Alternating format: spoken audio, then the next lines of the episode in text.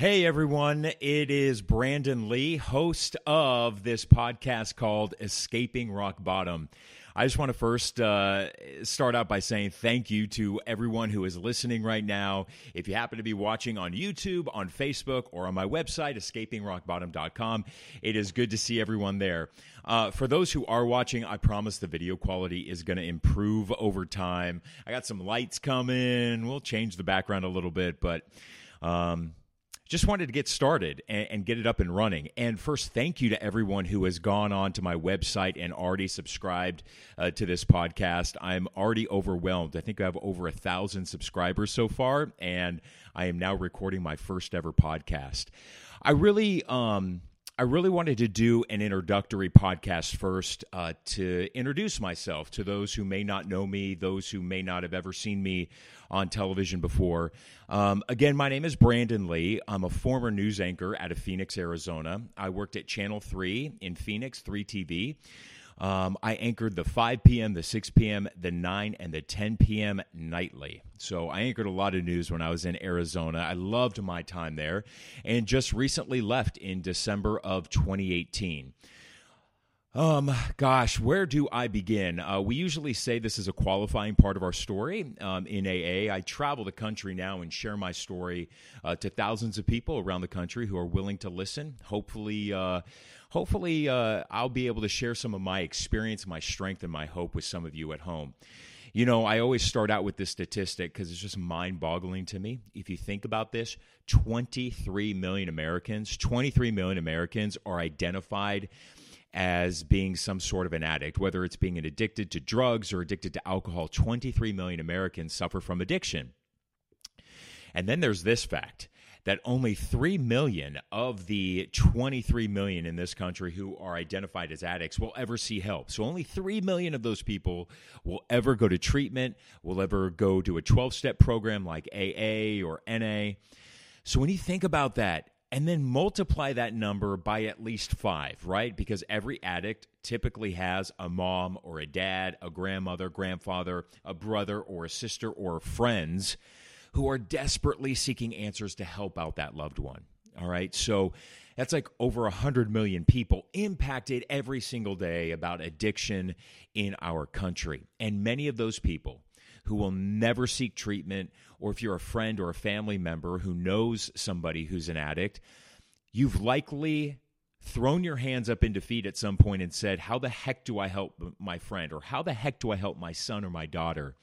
Who's addicted to drugs. And I'll be the first one to tell you it is not easy. It is really hard, especially that bond between a parent and a child. So, throughout this podcast, and as we continue on over time, we'll go into depth uh, about many of these issues. Um, I want you at home, the listener or the watcher, to email me questions that you have. Perhaps your son or your daughter is addicted to drugs and you just don't know what to do. I might be able to help. Um, so, my qualifying story begins. Um, I was born back in 1980 in Orange County, California, Southern California. Um, I was raised in an upper middle class home. Uh, my parents were super successful in their businesses. Uh, my mom sold real estate. My dad was in um, my dad was in politics and did a lot of public service for the community. Um, I have two older sisters, so I was the youngest child in the family. Uh, we're all separated by about two years. And, um, you know, it all really begins in childhood. Um, I always knew, I always knew something was a little different about me. Um, I, uh, you know, I grew up with two older sisters, and my older sisters would like paint my nails. You know, they would paint like my nails with nail polish. Uh, we listened to a lot of Cyndi Lauper and a lot of Whitney Houston in uh, the household. my sisters, I don't really remember this too much. I remember some of it, but my sisters used to tell me, you know, Brandon, like when you used to go into the bathroom, you used to sing in the shower, like I would blare Whitney Houston. I think that may have been the first sign that I might have been gay. but um yeah, so I um I just remember how tough childhood was for me at, at, points in my life. Like I remember being bullied by kids in school. I used to be called Mascara Boy um, because, yes, it does look like I wear mascara. I promise you I don't. I just have really thick eyelashes, but I was just so bullied as a kid um, because, believe it or not, I had a girly voice, and they used to call me girly voice. Um, I used to play tricks on people who used to call our house, and they would call our house because they thought that they were talking to my mom. but it was really me, and I kind of enjoyed it back then. So I like played tricks on like my mom's clients. She wasn't too thrilled about that, but I did all the time because I sounded like my mom. on the phone. Eventually, puberty hit in, and I am so grateful that God has blessed me with a deeper voice. Probably because God was like, hey, "You were bullied enough as a kid. I'll give you a deep voice." Um, it's something I prayed for all the time. I'm like, please let me hit puberty early. Um, you know, I'll get more into bullying in my story down the road in some further podcasts, but um, you know, people always ask me one of the what's the one big question people ask me is how did you become a drug addict like you grew up in a really good house you grew up in an affluent neighborhood i went to catholic schools so i went to private schools i went to the best schools around Southern California and uh, like still became a drug addict. And um, I, I, tell people it was the trauma that I experienced as a child. Um, because at first I didn't know how to answer that question, right? I, I didn't know. My parents weren't drinkers. They definitely didn't do drugs. My older sisters, yeah, they'd have some wine, but like I didn't grow up watching an alcoholic mother or an alcoholic father. So it wasn't learned behavior, but it definitely was an escape for me uh, when I could start processing some of that trauma. And, you know, sex abuse is part of my story. Um, I was sexually abused um, by two people in my life.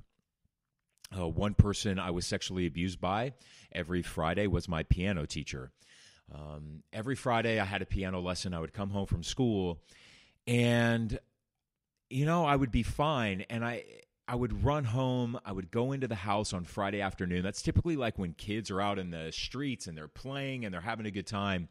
But I just remember every Friday I came home from school, I immediately went into my bedroom and I crawled into bed and I built this fort of pillows around me.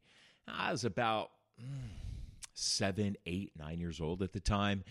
And I remember just building this fort and hiding in this fort and my mom would come in and my mom would say what are you doing what are you doing hiding in here your piano teacher's in the living room like you have a piano lesson you have to go and i just remember telling my mom like i don't feel good. I don't feel good. Like i don't want to take piano lessons today. I don't feel good. And my mom would be like you were just playing soccer today. Like you feel fine. I, you probably don't like to play the piano but you're going to learn. Like you have to go play the piano. And so like I would dread walking into. I just, you know, we as children, you know, we remember these traumas, and it's like stored in my memory, and I remember bits and pieces of it. But like, I remember that walk into my living room, and I saw my piano teacher seated at the end of the piano bench, and just like felt like I was breaking out in hives, like knowing what was about to happen. And I would sit there on the piano and we would start to play. And as a kid who's seven or eight and nine and learning to play the piano, like I, am going to make mistakes. Um, and I did. I made a lot of mistakes. And so I was making these mistakes, and every time I messed up on the keyboard, my piano teacher would grope me. And the next mistake, he would grope me again. And the groping got worse and worse over time and I remembered not telling anybody. Like I remembered, like every time he would touch me, I'd cringe. You know, like I would recoil and I would just cringe, and he would do it again and do it again. Um, the other person who I was sexually abused by was my youth soccer coach. Um, there's no point on naming him.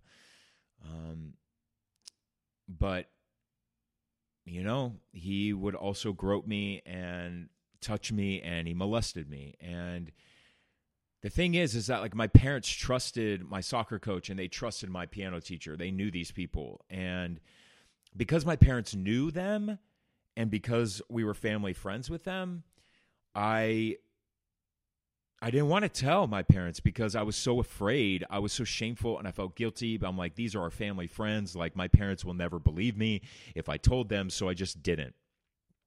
well, what happened as a child in that situation, I went into survival mode, right? As children, we go into survival mode because I couldn't fight back. I was too young. I, I, didn't know how to fight back. And so what I did is I just buried it deep down in me and I acted like nothing ever happened. Um, and that was my way of surviving that household. You know, um, it wasn't easy uh, growing up in, the, in my family's household either, despite the sex abuse that went on. Um, you know, listen, my mom was very verbally and physically abusive. Um, and it it hurts for me to even say that in such a public atmosphere like a podcast, but it's my truth.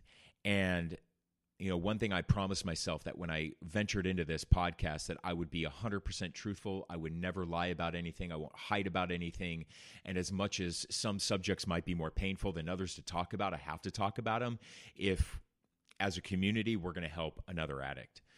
Um, so I actually think I can probably take the headphones off for this part. it's a little bit, bit better.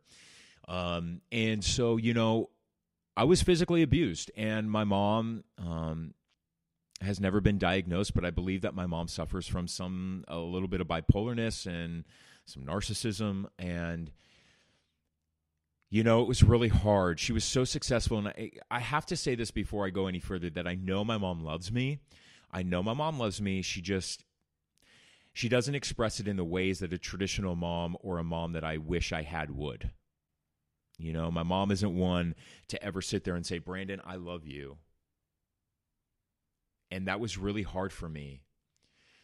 Um, it's hard for me as an adult because I was never used to hearing those words, I love you.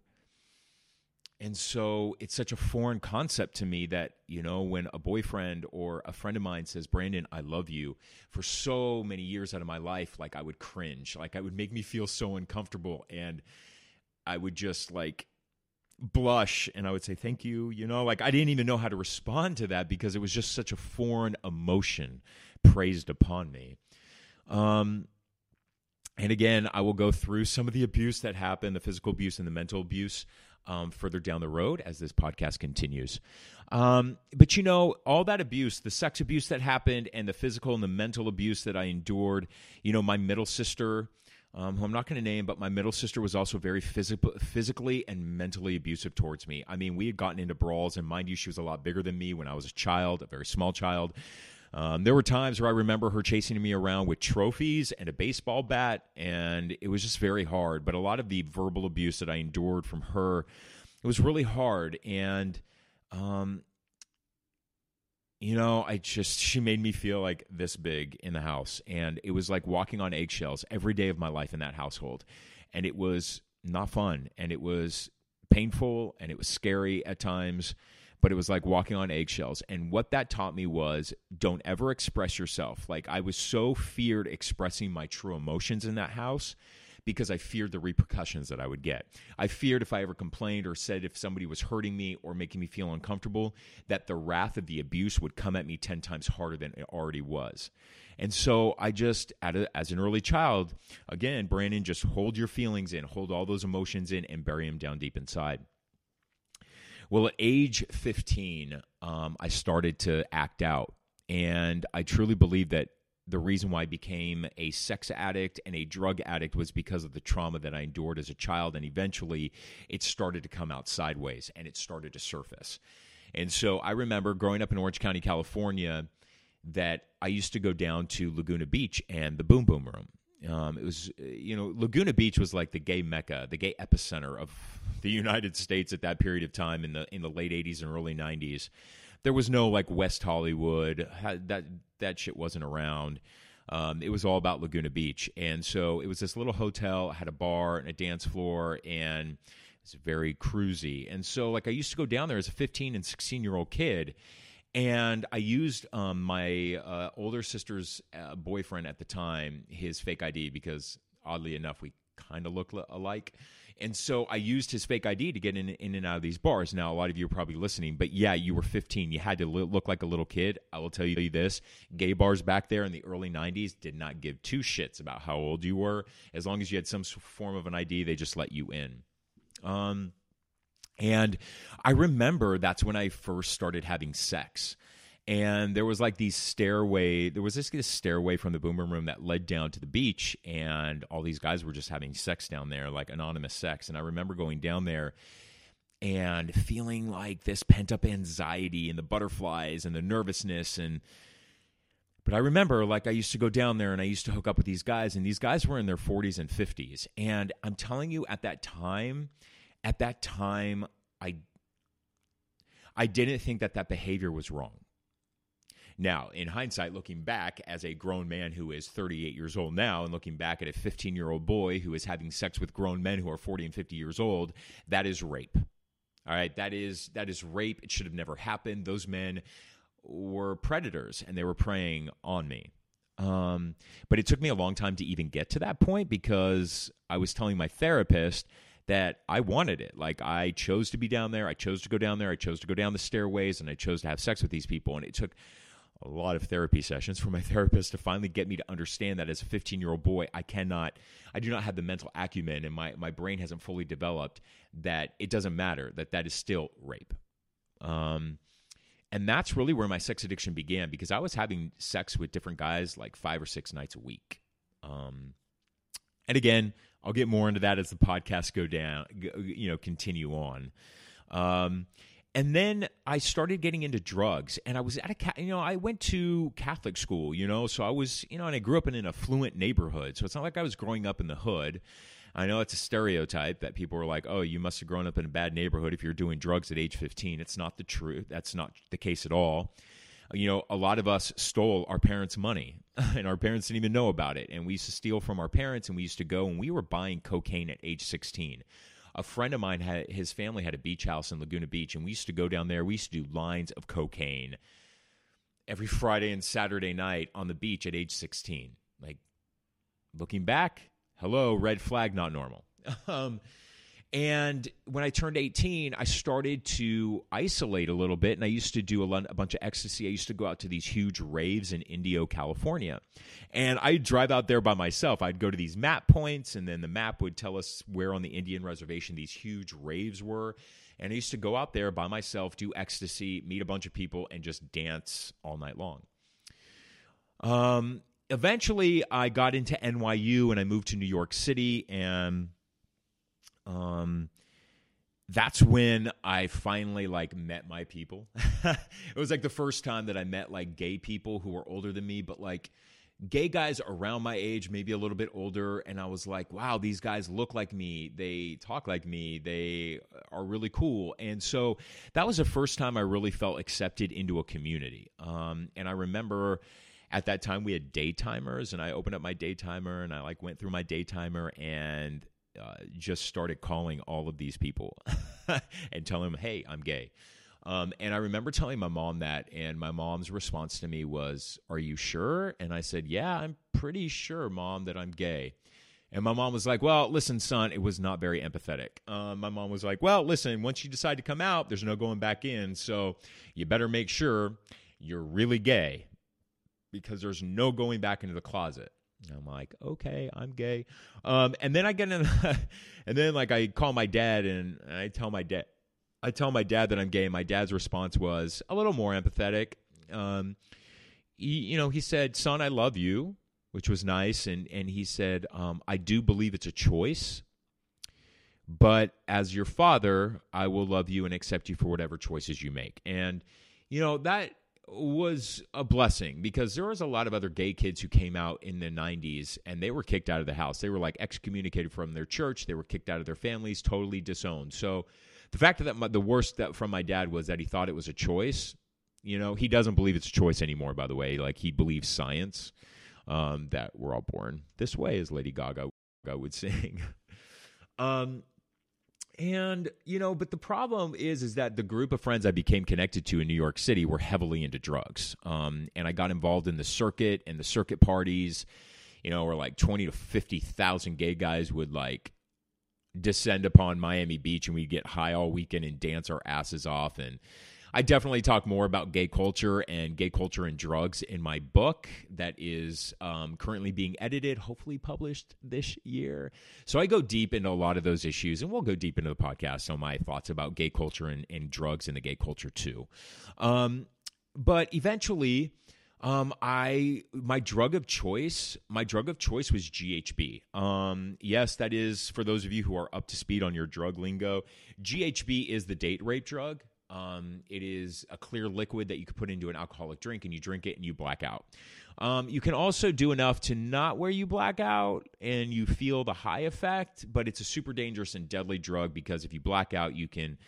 The, the majority of people who do overdose on GHB, they die from choking on their own vomit and um, they don't wake up. And so GHB was my drug of choice for 10 years. And I used to order it online by the gallon, even though you need a capful. And I used to order it from England off a website called alloycleaner.com, which is scary that the stuff I was intaking and ingesting into my body would actually clean the grease off your rims. Um, and you know, during that time, I was like raging. I was listen. I tell people too, like I had a really good time. Like I had a really good time high on drugs for a while until it wasn't fun anymore.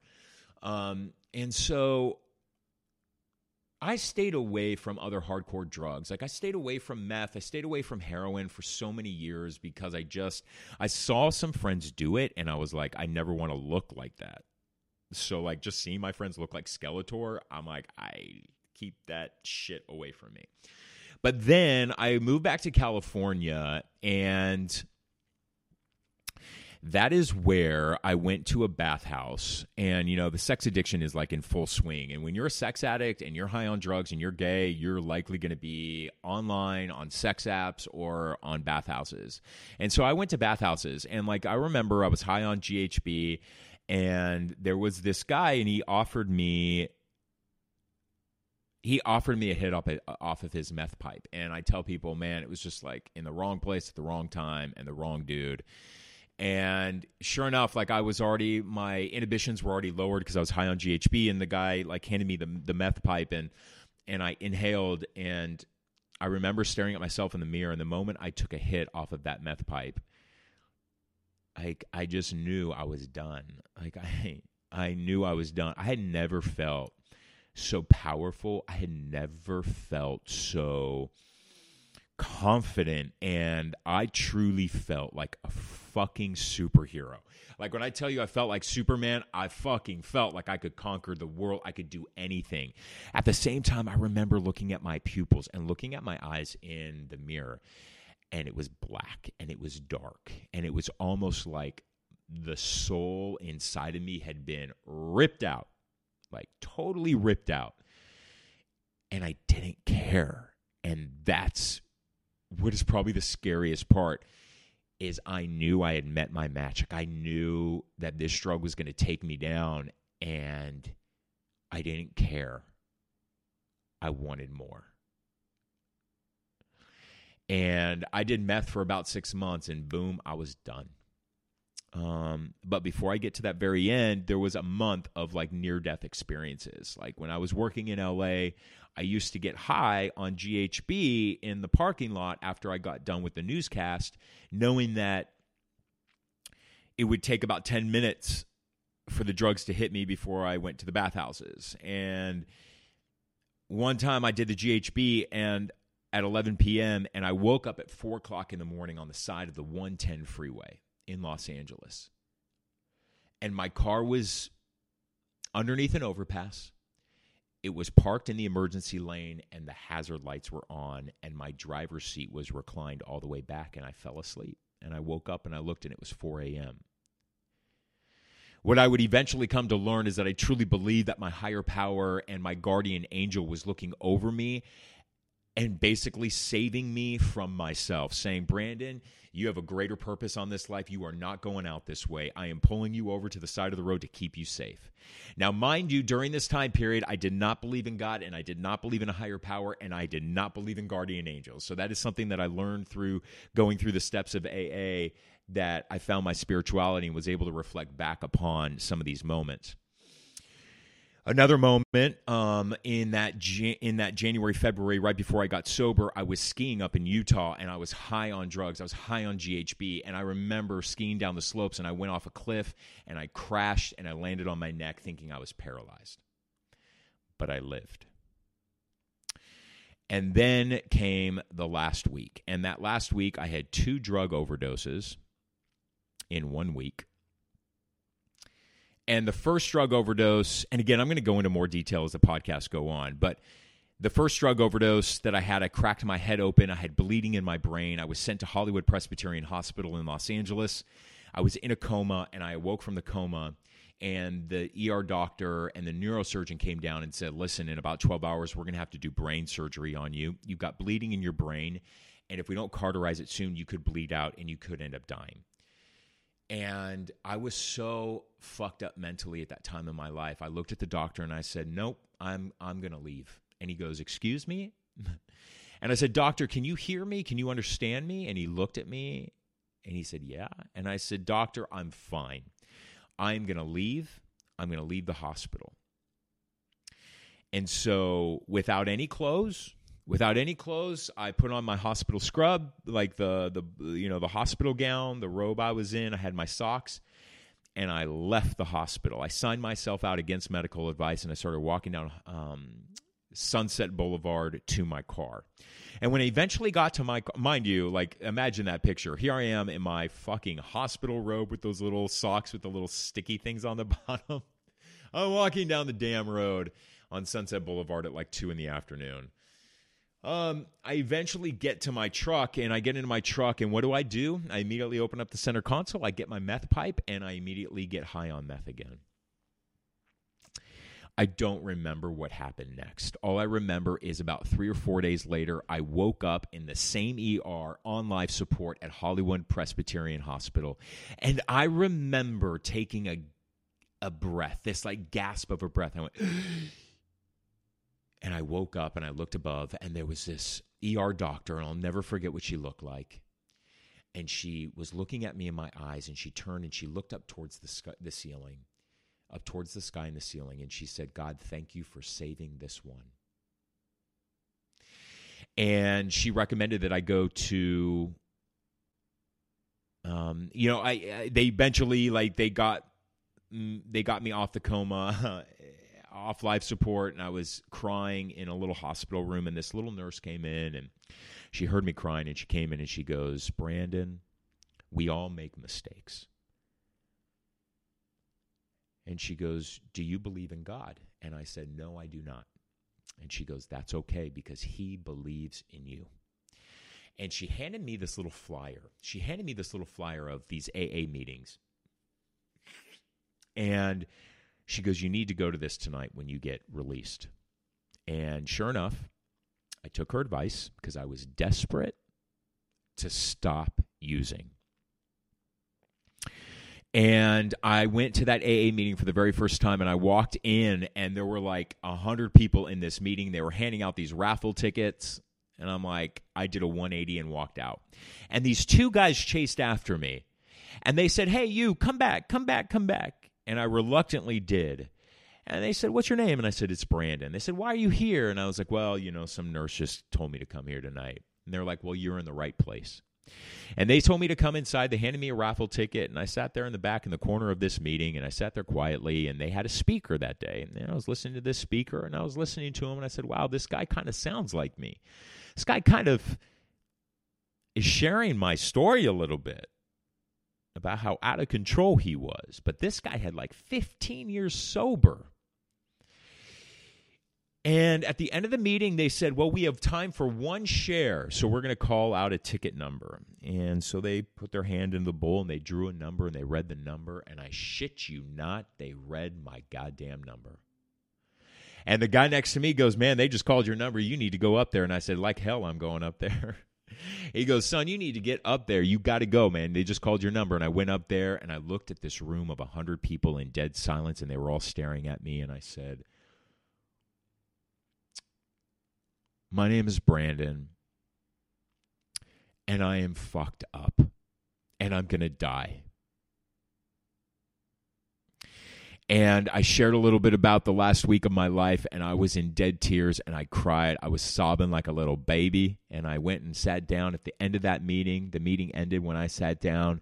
A line of people came up to me to shake my hand, introduce themselves to me and they all said thank you Thank you for being here. You're the most important person in this room. I looked at him like cross eyed, like, what the fuck you talking about, man? I just told you I nearly died twice this last week, and all you're here giving me a round of applause and shaking my hand and saying welcome. there was a group of guys that came up to me that day and they invited me to play softball the next day. And they were playing softball at 7 a.m. And sure enough, I met them at 7 a.m. that day. To their surprise, they didn't think I was going to show. So I played softball with them, and I, I just noticed that all these guys were laughing. They were having a great time. And I said, man, like, they're all laughing. They're having a good time. Like, and they're all sober, and they look like me. They're tatted up. They're they're athletic. They're playing softball. And then they said, "Hey, Brandon, like, what are you doing this afternoon? Like, come to lunch with us." So I went to lunch with them, and after lunch, we went to a meeting. And then the next day, they're like, "Hey, Brandon, come play softball with us," and I did. And we went to a meeting. And little did I know, they never preached sobriety to me. They never preached A meetings to me. No, these guys were just showing me how great life has is for them sober, laughing, having a good time, and they were showing me how the program works, how AA works. They were showing me how great their life is sober. And, you know, like when I got that first chip, when I got my, my welcome chip, my 24 hour sober chip, I still have that chip, by the way. It was, I held that thing so damn near. I made sure I never lost it. I kept it near and dear to my heart because I remember looking at the guy next to me who was celebrating 60 days at a meeting, and I was like, damn, how did you do that? That's a friggin' miracle, man. Like, I wish I could get 60 days sober, 60 days without a drink, 60 days without a drug seem like a lifetime to me. And This Friday, on February 22nd, 2019, I will be celebrating nine years sober. Nine years sober.